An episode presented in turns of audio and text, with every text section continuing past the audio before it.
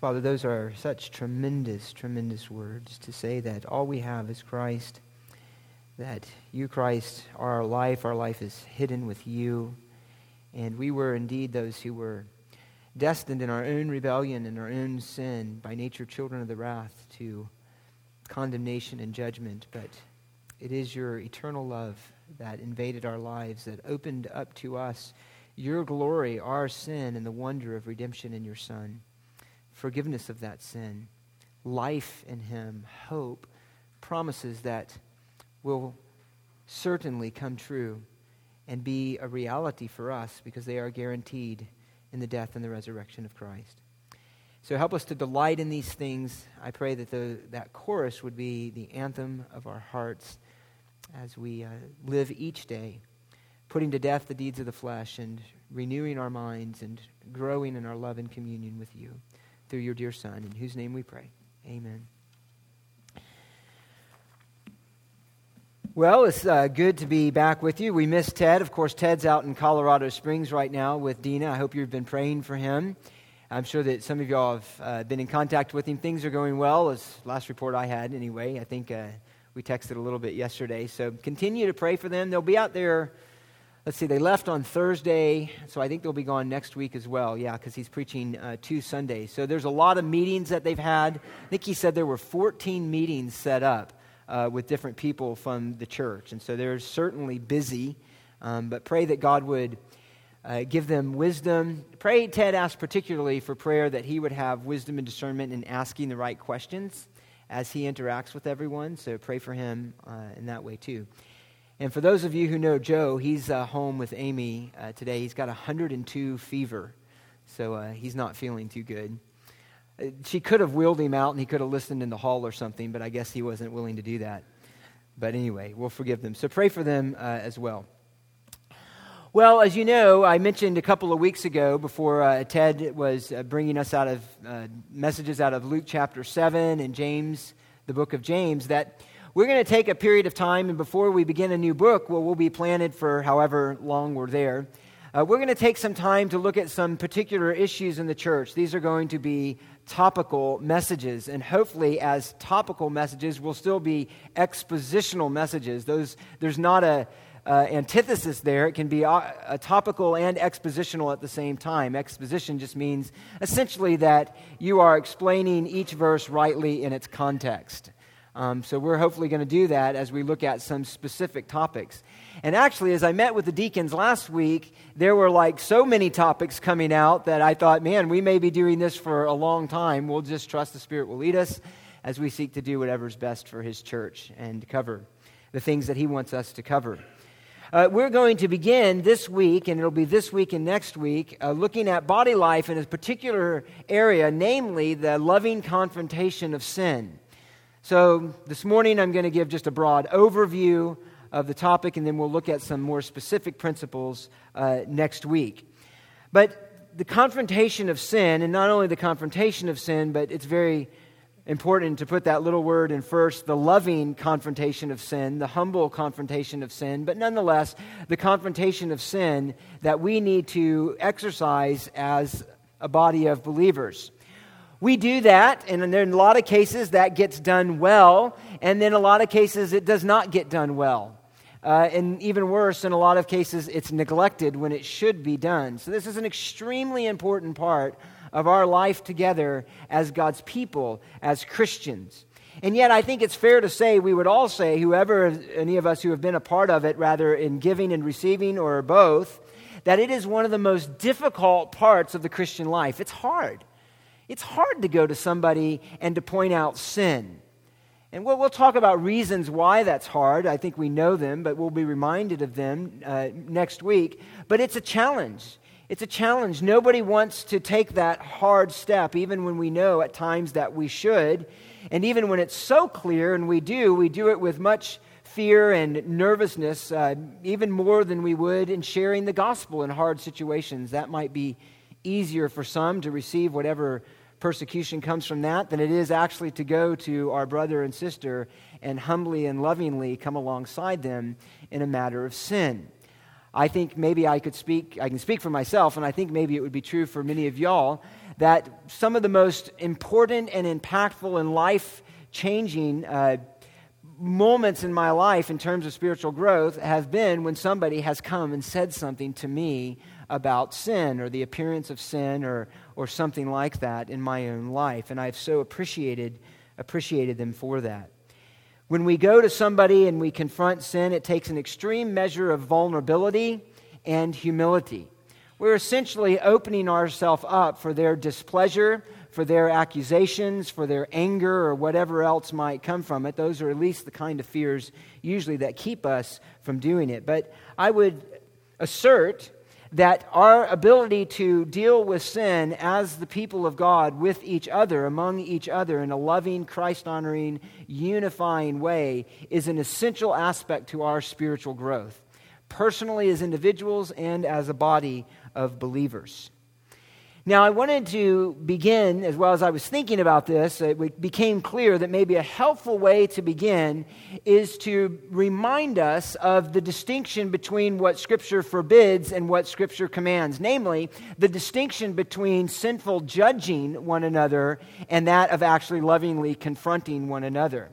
There are points of similarity with those, and yet absolutely crucial distinctions. One is a matter of obedience, and one is a matter of sin. However, the two are very often easily confused. So, as I mentioned earlier, I'll introduce the topic broadly this morning by looking at Matthew 7 1 through 6, a passage that we're familiar with, but we're going to look at it and just remind ourselves of some general principles that warn us against judging one another while at the same time encouraging us to lovingly be involved with one another's life in addressing sin. So, there's three general points that I'll make this morning, and I'll repeat them. One is this that it is a sin to judge, but it is not a sin to point out sin and error. Secondly, that sinful judging is both wrong and foolish. And thirdly, that we must confront sin in humble and discerning love.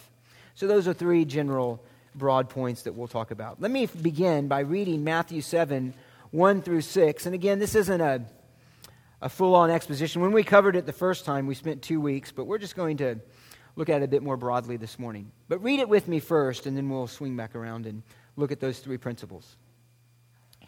Matthew chapter 7, verse 1. Do not judge so that you will not be judged.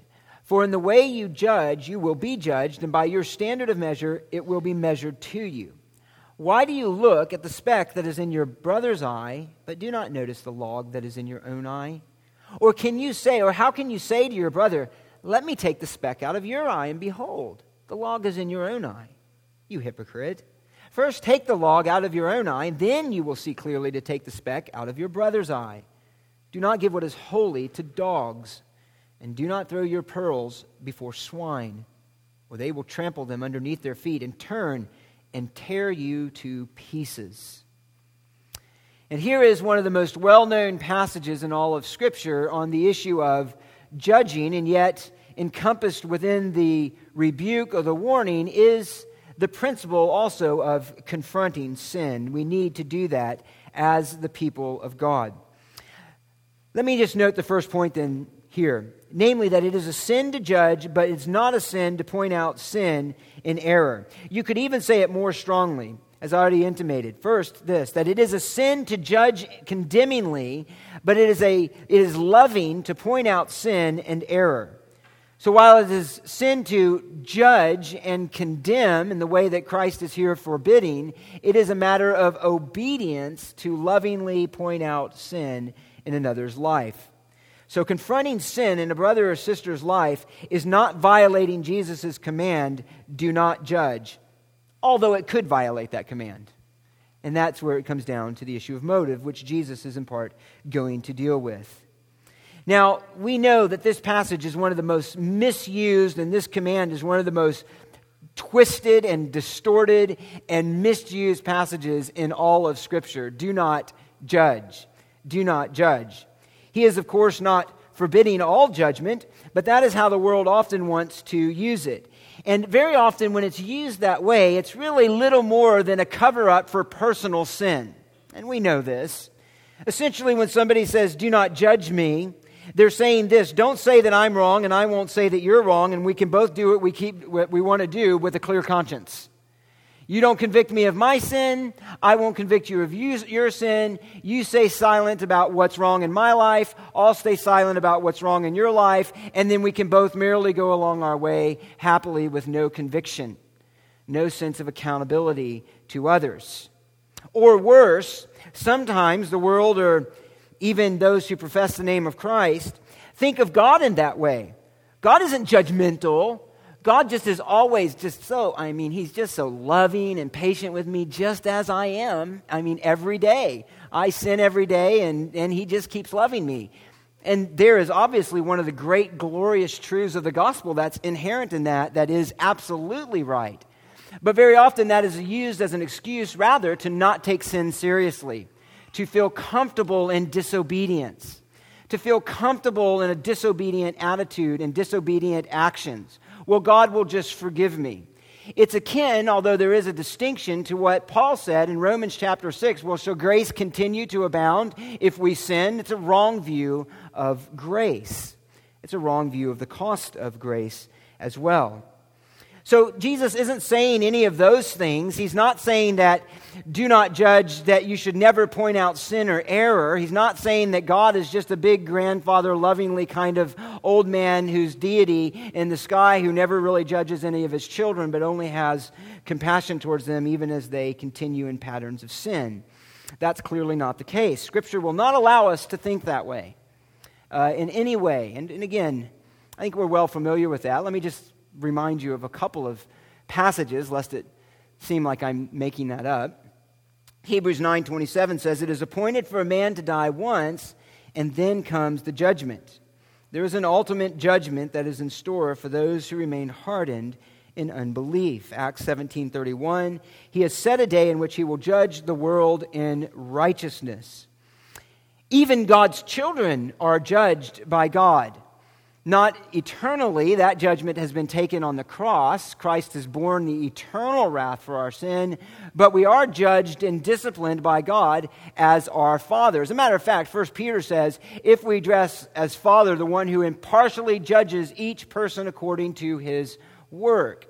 1 Corinthians 11 reminds us that there are some who were sick there were some, even whom the Lord had put to death because of their sin and because of their sinful treatment of the Lord's table, failing to make it a demonstration of love. And of course, Hebrews 12 reminds us that he disciplines the one whom he loves. God has even established in government a means of judgment. Romans 14 reminds us that the government does not bear the sword for nothing. God has established judgment even in human affairs through government. And of course, that's misused by wickedness oftentimes, but nonetheless, it is meant by God for good. For good, for the punishment of evildoers and the praise of those who do right. And God commands his children to confront sin in one another. That's we'll look at that more next week, but Matthew 18 says this very familiarly, if your brother sins, go and reprove him in private. If he doesn't listen, you take two and then you eventually tell the church. That is a command of the Lord. We are to do that. It is for his glory and the good of those who are in the church. So we are to judge, and we are to make distinctions, and we are to confront sin and error. The prohibition here against judging, then, is not a blanket prohibition against pointing out sin, but he is prohibiting harsh, legalistic censorship that is rules oriented rather than love oriented, that is, law oriented rather than love oriented. He is rejecting that and calling that sin. It is here a prohibition of the critical and condemning confrontation that's done out of a sense of anger or a sense of self righteousness or a sense of retribution or getting back or whatever else. That kind of rebuke he is absolutely forbidding the kind that comes from the heart mentioned by the leader in Luke 18 9. He says, There were those who trusted in themselves that they were righteous and they viewed others with contempt. That sort of contemptuous judging, looking down on. That obviously is what the Lord is forbidding. And it is precisely the opposite attitude that should mark those who are in the kingdom, which Jesus began the Sermon on the Mount with in chapter 5 that those who are in the kingdom are what, first of all? Poor in spirit, and they are merciful. Merciful. That's what should mark those in the kingdom. Of course, that was exactly the opposite of the environment of religious hypocrisy that defined much of first century Judaism. Let me just consider this a little bit more let's together and look at a couple examples of what the Lord is addressing.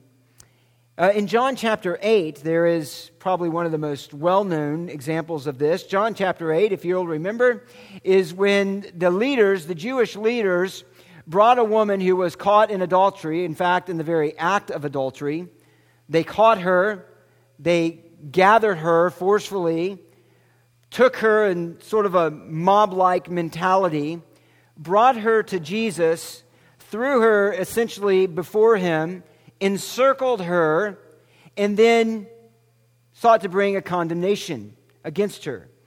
John says this that the scribes and the Pharisees brought a woman caught in adultery, and having set her in the center, they said to Jesus, Teacher, this woman has been caught in adultery in the very act. Now, in the law of Moses, we are commanded, he has commanded us to stone such a woman. And I have no doubt that had Jesus sided with them, they would have been more than happy at that moment to pick up stones and to stone her to death. Something they wanted to do with Jesus more than once. And so here they are, these religious leaders, bringing this woman in really an act of violent condemnation. Now, the reason that they're bringing her, the reason that that's in the, where it is in Scripture, is because their intention, obviously, and the main point was to trap Jesus. They were, they were seeking to bring a charge against Jesus, something that they tried to do many times in his ministry. But their justification for doing what they did was the idea that she was a sinner who deserves to die. And so they felt justified in bringing her out of a sense of their own superior righteousness. As a matter of fact, that is the very thing that Jesus addresses in their heart. If you'll remember, his response to these leaders was this He who is without sin among you, let him be the first to throw a stone at her. Now, was she guilty? Of course she was guilty. Would it have been just if she had been stoned? Well, yes, that was a sin punishable by death. But that wasn't the point that Jesus was addressing. There was actually a principle greater than her legal guilt that Jesus was impressing upon them. See, they were legalist. They dealt solely on the basis of law and not out of love. That's why they never knew God. Jesus says, I know you. You do not have the love of God within yourself. And this is what he's demonstrating to them. And so he says, Let the first of you without sin cast the first stone. And he showed this woman such great mercy. Great mercy. And no doubt the implication is that she was thankful, and we trust maybe even came to believe on him as the Messiah. But the point here is that this is the kind of sinful judging and for confrontation that Jesus is here condemning condemning. That kind of confrontation that goes with a high estimation of one's own personal righteousness that feels a sense of justification in condemning someone else for their unrighteousness, whether real or perceived. That's the thing that he's condemning. I'll just mention this in John 17 and 7:15 there's another example of this where Nicodemus was speaking to the leaders who were desiring to arrest Jesus, and he says, Our law does not judge a man unless it first hears from him and knows what he is doing, does it? I mention that because they had such hatred and anger to Jesus. They were judging him and condemning him so harshly because he confronted their system, he exposed their sin, and as we know that when darkness is exposed by light, it hates the light.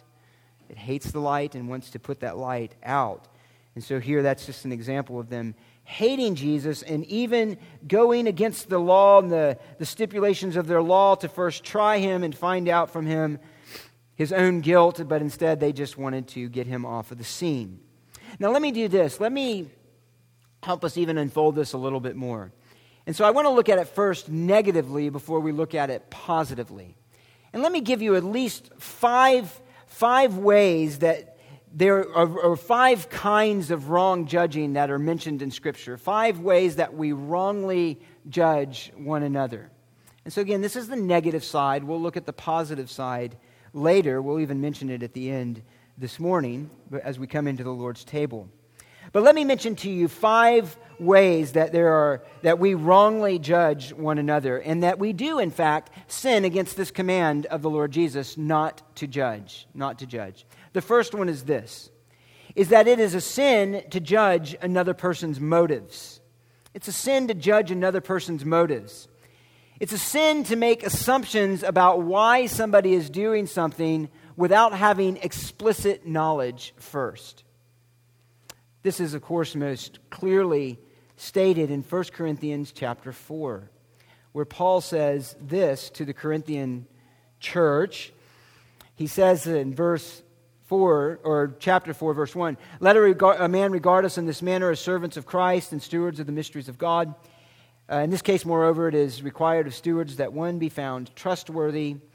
And then he says this which actually, to me personally, is uh, very often a great source of comfort, this statement by Paul next. He says, But to me, it is a very small thing that I may ex- be examined by you or by any human court. In fact, I do not even examine myself, for I am conscious of nothing against myself. Yet I am not by this acquitted, but the one who examines me is the Lord. So, first of all, Paul's simply saying he's not saying he's without sin. He is saying whatever sin that he may have, as much as his conscience bears witness against him, he has confessed that to the Lord and he's walking righteously and uprightly before him. He's saying, I know of no hidden sin, no secret sin, and actually he'll mention that later in Corinthians, that is against myself. I'm not harboring anything illicit. My motives, as far as I can discern them, but even I can't discern them perfectly, are right and true. They're honoring to the Lord. And the reason, as you can imagine, for you that may give much comfort, or often for us, is that, look, if we have a clear conscience, it means very little to me what else somebody says by way of accusation. If my conscience is clear before the Lord, if my conscience is not clear, well, then obviously it's very disturbing. And there is all the anxiety that can come with that. But if my conscience is clear with the Lord, it frankly is a very small thing what somebody else accuses me of. And that's what Paul is saying here. But then he goes on and he points out the error of the Corinthians in doing just that very thing, accusing his motives. He says in verse 5 Therefore, do not go on passing judgment before the time.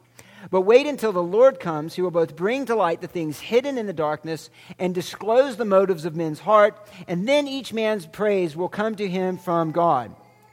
So essentially, Paul is reminding them of saying, Look, I don't even know my own self perfectly, that kind of reflects the attitude of David in the Psalms where he says, you know, search me and know my heart, see if there's any hurtful way in me. But he's saying, if you can't even know, if I as an apostle can't even know my heart right, how in the world could we assume to know what's going on in somebody else's heart? That we would feel the right to be able to condemn their motives. And so that's what he's saying. He's saying, don't condemn motives. God is the one who will do that, the one who has perfect knowledge of all men, the one who will bring all things to light at the proper time and in that day. But until then, you simply don't know. I simply don't know. We must guard against the sin of judging motives. As a matter of fact, one has captured the idea here well. One commentator, Leon Morris, he says this Jesus is drawing attention to a curious feature of the human race in which a profound ignorance of oneself is so often combined with an arrogant presumption of knowledge about others, especially about their faults.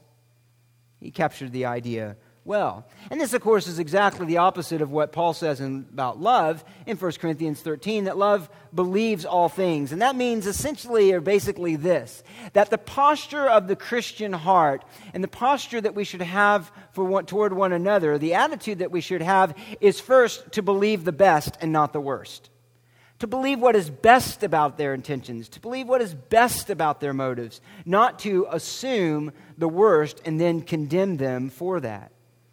When a motive is assumed to be wrong, then it is necessary to talk to that person if you're genuinely concerned and ask them, or simply to cover it in love. Now, we do this often in so many ways, so many ways, where we condemn based on our own assumptions of what that person intended to do by their actions, or what they, in fact, are intending by what they do. I guess many examples could be given. One that came to my mind is this we do this in kind of christian world uh, in this way if someone preaches in a hawaiian shirt and jeans then we just assume they must have a low view of god they must have a low view of god they must not honor his word. Look at how he gets up there. He's not in a suit and a tie. Therefore i could not attend that church. Do we do that? That fits actually as an illustration for something we'll mention later about judge with righteous judgment but i put it here so that's where we'll put it we can we make these kind of superficial judgments. Uh, we're, we're all of a sudden condemning that person in their view of god their view of the word of god and their love for christ based merely on something as how they dress for a worship service. Could they have a low view of god? They may or they may not. I don't know. I know some that may have a higher view of god than i do who dress that way and have very successful ministries in the gospel the point is, is that that's an example of judging motives. If someone is wealthy, sometimes our automatic posture of heart is they're probably not very spiritual. They probably love their money more than they should. You know, look at this big house and the things that they have, and we know that wealth and the love of money is the root of all evil. We make those kind of judgments all of the time, all of the time, where we assume motives and we assume the spiritual condition of someone. This is very often what is behind gossip. Gossip, right? What is gossip? Gossip is our little private conversation sometimes that we have with one another where we criticize someone else. And we criticize them for either something that they did, something that they're wearing, something that they're not doing. And very often and inevitably, it involves some kind of critique of their motive and their inward life. And that's sin. And that kind of judging is sin, and we should not do that. The remedies, again, as I mentioned, are this practice assuming the best rather than the worst. Engage that person in real conversation and ask them questions that will help you to understand where they're coming from. And then, if something is wrong, gently address it. Okay, I've got to go a little faster here. Uh, secondly, what's another wrong kind of judging? A wrong kind of judging is this: is when we judge one another for things that are not explicit in Scripture as either commands or prohibitions. When we judge one another and we condemn another person or other Christians for things that are not explicitly commanded or prohibited in Scripture. One example of this, uh, not surprisingly, comes from the Gospels and Jesus' interaction with the Pharisees. But he says in Matthew chapter 15, verse 20, uh, he says this. Well, and what he's doing is he's, he's addressing the Pharisaical uh, hypocrisy here in judging him. He calls them hypocrites. That's his word, not mine. Uh, because they were condemning him for not washing his hands before a meal. That was something that was there according to their tradition. It was not according to a command of God. And so he says, stop looking at these superficial things and stop judging. He says, real sin isn't a matter of these outward things, it's a matter of the heart, it's a matter of what's going on on the inside. And this is at the very heart of legalism. Legalism is essentially this when it's elevating preferences, opinions, or general guidelines to the level of righteousness and sin. It's when we take a particular application of Scripture and we elevate it to the level of righteousness or sin. You don't bring your family and your kids to a worship service with the gathered people of God, you put them in nursery. That's sin. You are unrighteous. You're not understanding the role of the family and the headship of the father. Uh, there's those kind of things all the time that go where we condemn one another, we elevate something to the level of righteousness or personal conviction to the level of righteousness and sin. And then it's holding these standards with an attitude of harshness, superiority, and condemnation. You do these things that I don't do because I call them sin and therefore you are lesser in your spirituality than I am. Again, we have a thousand different ways that we can do this. We do this with the music people listen to and the kind of music that goes on in church.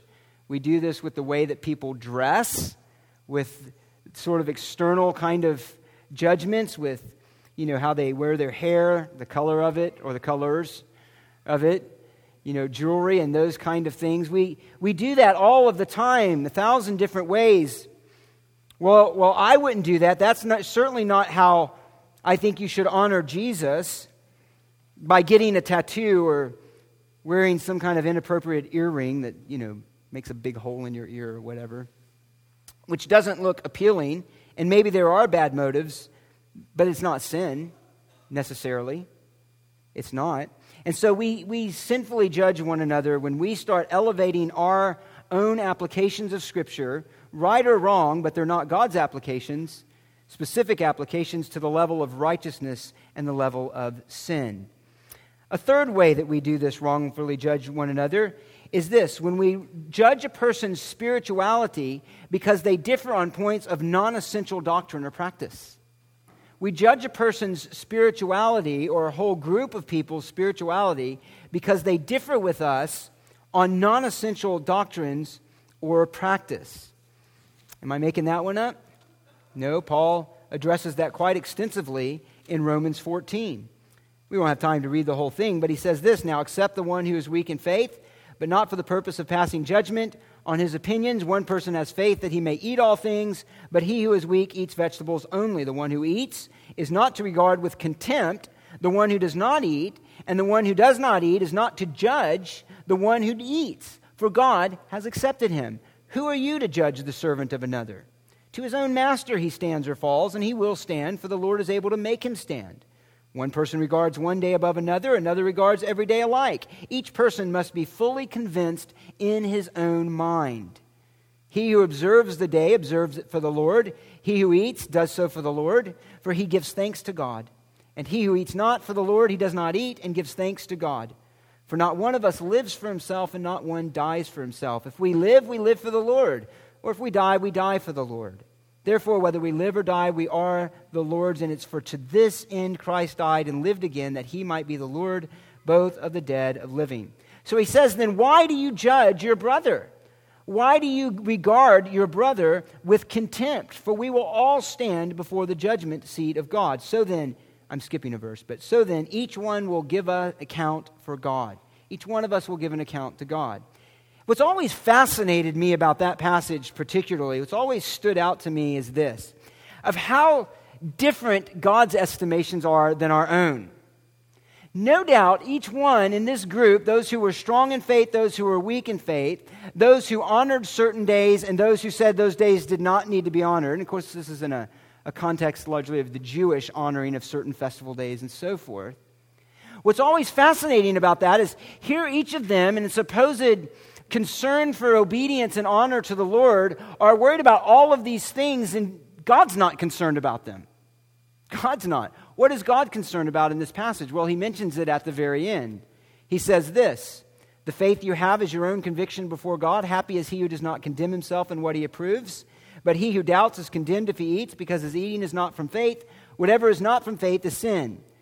So essentially, the argument that through Paul God is making is that if someone is sincerely seeking to honor the Lord in their faith, God accepts them. Christ, who died for them, accepts them. And he accepts their action, even though it may be weak from faith, from weak faith. He accepts it, and get this, he's honored by it. In fact, he's honored by it even more than the other who might have greater faith. It's totally opposite of the way that we think. And so, Paul's admonition here, which is in line with what Jesus is addressing in Matthew 7, is don't judge another person's spirituality because they might do things differently or see things differently than you do. Don't judge them as a lesser Christian. Don't judge them as one to receive your condemnation. But if God accepts them, then we are to accept them and accept their faith. That doesn't mean you can't have conversations about it. That doesn't mean you don't talk about those things. It means we hold our positions with an attitude of generosity toward one another and toward other Christians. That's what he's talking about. We don't judge them and we don't condemn them. It doesn't mean that they love Christ any less, it simply doesn't. This can happen, again, in a, in a variety of ways, but it happens a lot in our particular circles when somebody holds a different doctrinal position Again, we're not talking about the gospel of grace. We're not talking about the deity of Christ. We're not talking about those kind of things. We're talking about they hold maybe different doctrinal positions on some non essentials, not unimportant, but non essential elements of the faith. We can do that sometimes with charismatic brethren. There's plenty that we would say that we would criticize and disagree with. Does that mean that we love the Lord any more or less than they do?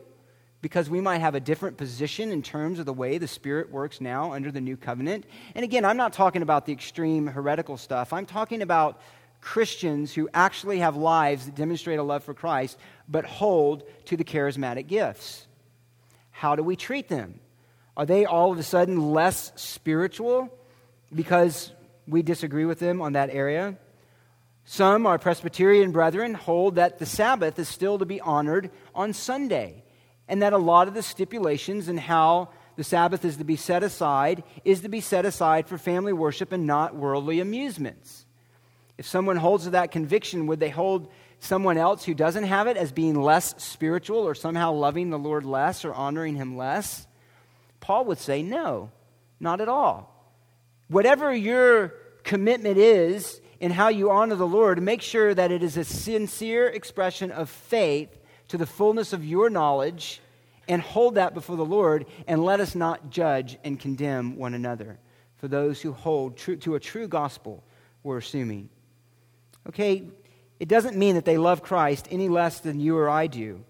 It doesn't mean that they're any less seeking to live a life that is pleasing to Him. In fact, sometimes those who we condemn in those ways may have a life that is even more dedicated to Christ and wanting to honor Him.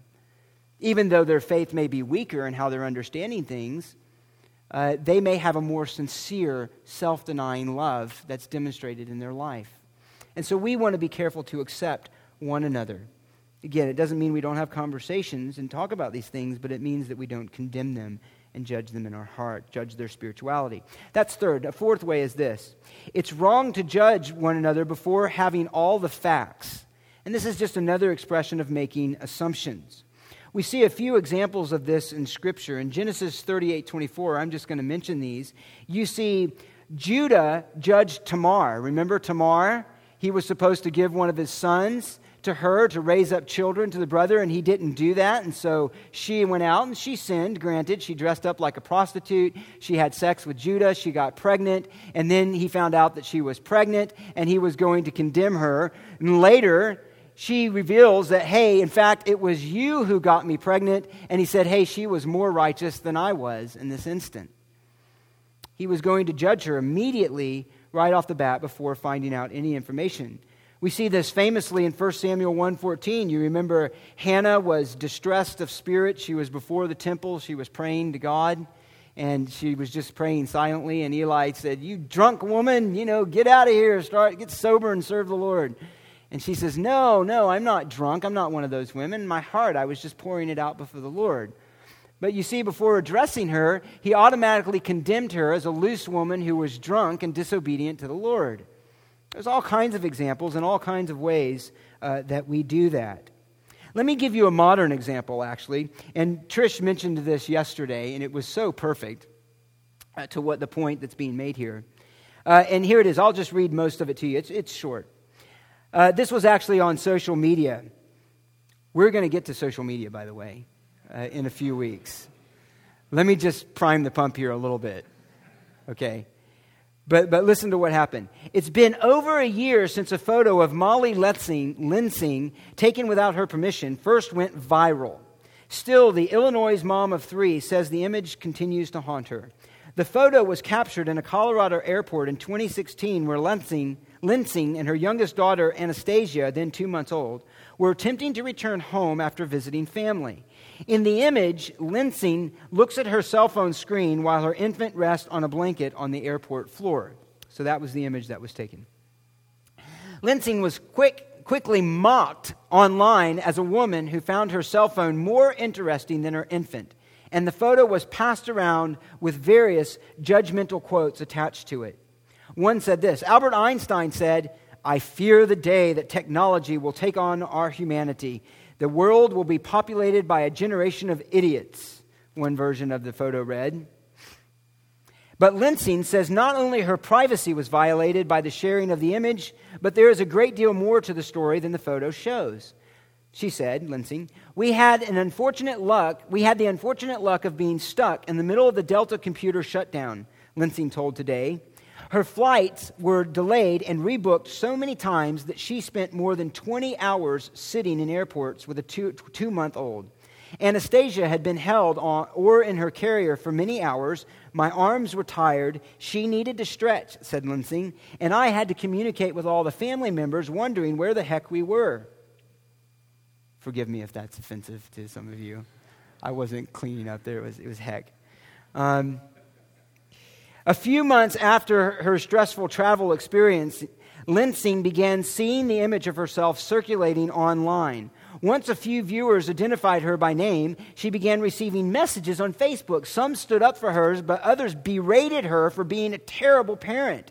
I absolutely feel as though my privacy was violated, said Lensing, who works part time as a pediatric nurse. I had recently started working on a labor floor, and I was terrified of my coworkers or boss seeing the photos and co- uh, photo and comments and believing that I should no longer work with infants. Thankfully, that never happened. How often does that stuff happen? It's like a cancer and a disease on social media where everybody feels that they have the insight and the right to give an opinion and pass a judgment on things that they know nothing about. And they destroy lives that way. It's, it's absolutely atrocious. And Christians are as guilty of that as the world is, frankly, who live on social media. That's just a precursor um, for down the road. The point here, though, is that that is a demonstration of the sin of judging before we have all of the facts. It's another version of making assumptions about things that we simply do not know. And we need to be very careful. And we all have it, I'm speaking to myself as well, that tendency to do that, that we need to be aware of and guard against. That's another form of judging that Jesus is speaking against. Let me give one more. Number five. It's wrong to judge merely from outward appearance. And again, you can see how there is some connection with all of these. It's wrong merely to judge from outward appearance. John 7 24 says, Do not judge according to appearance, but judge with righteous judgment. And this is the Pharisees who were constantly condemning Jesus, but in doing so, they were ignoring his actual words and actions. It was a superficial judgment. And he's saying, Don't judge according to appearance, but think about what you're doing. They, the leaders in this case, failed to put in the hard work of thinking through Scripture and seeking to make a fair and informed decision about both what Jesus did and the meaning of the Sabbath in that context. They had a superficial understanding of both. They had a superficial understanding of the Sabbath in their case, so in other words, Scripture, and they had a superficial understanding of Jesus. And so from that position, they condemned him. We saw an excellent example of this a couple of weeks ago with Simon the Pharisee judging the woman washing Jesus' feet. Remember that? Simon's there. He's with all his comrades, his boys, and they're having dinner. People are around, and the woman comes in. She obviously was an immoral woman who had a past and a history that was well known to them. She's crying. She's wetting his feet with her tears. She's pouring on perfume. And Simon is just sitting there making assumptions about this woman and assumptions about Jesus, saying if he were a prophet, this man would know what kind of woman she was. And he had was judge and jury all in one moment, condemning that woman as a pious and a righteous religious leader. He was judging merely from outward appearance. He took no time to consider what else might be going on, no time to ask any question. And again, he had a superficial understanding of both Jesus and this woman. Consider for a moment how often you and I form judgments of people before we know anything about them, but merely by externals. Merely by externals. We were at the mall last night for just a little bit, and this was on my mind, and I was just watching people and thinking, like, trying to say, how would I view this person? I mean, it was, you know, a little bit different culture in some cases than, uh, you know, where I hang. But nonetheless, I was seeing how easy it would have been in my heart. And I was just doing a little self evaluation of how easy it would have been in my heart to automatically assume where all of these people are from. In other words, their, where, their personality or their condition or their wickedness or not because of how they're dressed and what they were doing. And I know nothing about those people. Nothing about those people, but we do that all of the time. Again, it's not to say there isn't a measure of reasonableness to be discerning, but I'm talking about forming settled opinions and negative attitudes towards an individual based solely on externals. That's what I'm talking about. Well, this is the negative side. Um, we we need to wrap it up here. And we'll address this again tomorrow more from the positive side. But let me at least mention, before we come into the Lord's table, the other half of the Lord's words here. He doesn't say, however, that we're not to make any discernments, any judgments. We're, we're to avoid those wrong kind of judgments that were already mentioned. But he does say this in our passage this morning of Matthew chapter 7. Uh, you know, why do you look at the speck that is in your brother's eye, but do not notice the log that is in your own eye? How can you say to your brother, Let me take the speck out of your eye? Behold, the log is in your own eye. Hypocrite, first take the log out of your own eye, and then you will see clearly to take the speck out of your brother's eye. We should be concerned to take the speck out of our brother's eye, but it's only when our heart is prepared to do so to the glory of God. And that's where we'll pick it up tomorrow or next Sunday, a week from now. So, first, the negative side. I was hoping to end a little more on the positive side of confrontation, but these are the warnings to us. We are to be discerning. We are to address sin in one another's life, but before we do that, we need to do a heart check in our own life. We need to make sure that the character of our own spiritual life demonstrates the poverty of spirit that marks one in the kingdom of God, the poverty of spirit over our own sin. We need to make sure, and I think this is a helpful way to say it, it's helpful for me, is to say we need to be more concerned about our own sin and hate that more than we hate the sin in others. If we can say, I get annoyed, I get provoked, I get bothered by what so and so is doing, what they said, and yet I find little provocation in my own conscience for my disobedience to the Lord, that should be a red flag that says there's a problem. There's a problem in my spirituality and my understanding of the gospel of grace. We should go to those ones when we do have that opportunity to do so with a deep sense of our own need of grace, our deep sense of our own failings and shortcomings, and realizing that we're going to that person in love to help them, not to condemn them. And those are the things that we'll talk about next week. But this is particularly a good reminder as we come into the Lord's table and remember our unity and love for one another that we are to have, and that we, the life that we share together as God's people in Christ. Let me pray, and then the men will come forward and bring the elements. Father, thank you for these warnings and this morning more the warning side and looking at those eh, places where we might disobey your command. Help us to be sensitive to that. Help us to be cautious. And, oh, Father, how, how easy it is for us sometimes to rationalize these, these things away or to minimize our own sin while we maximize the sin of others. But help us to be more like your faithful servant, the Apostle Paul, who said, I know that there's no good thing that dwells in me, that is within my flesh who said, Wretched man that I am, who will save me from this body of death? Who lived with a deep and a profound sense of the love that he had received despite his own personal guilt. And he was able, from that humble posture, then to be a useful servant to you. And we want to do the, the same. And so, make us those who understand more deeply the gospel in our own lives uh, each day as we seek you. And, and then help us to be more useful to each other in the lives of our brethren. And now, as we come to your table, may we remember or examine our hearts and make sure that we don't have any of the wrong heart against a brother or a sister in the Lord.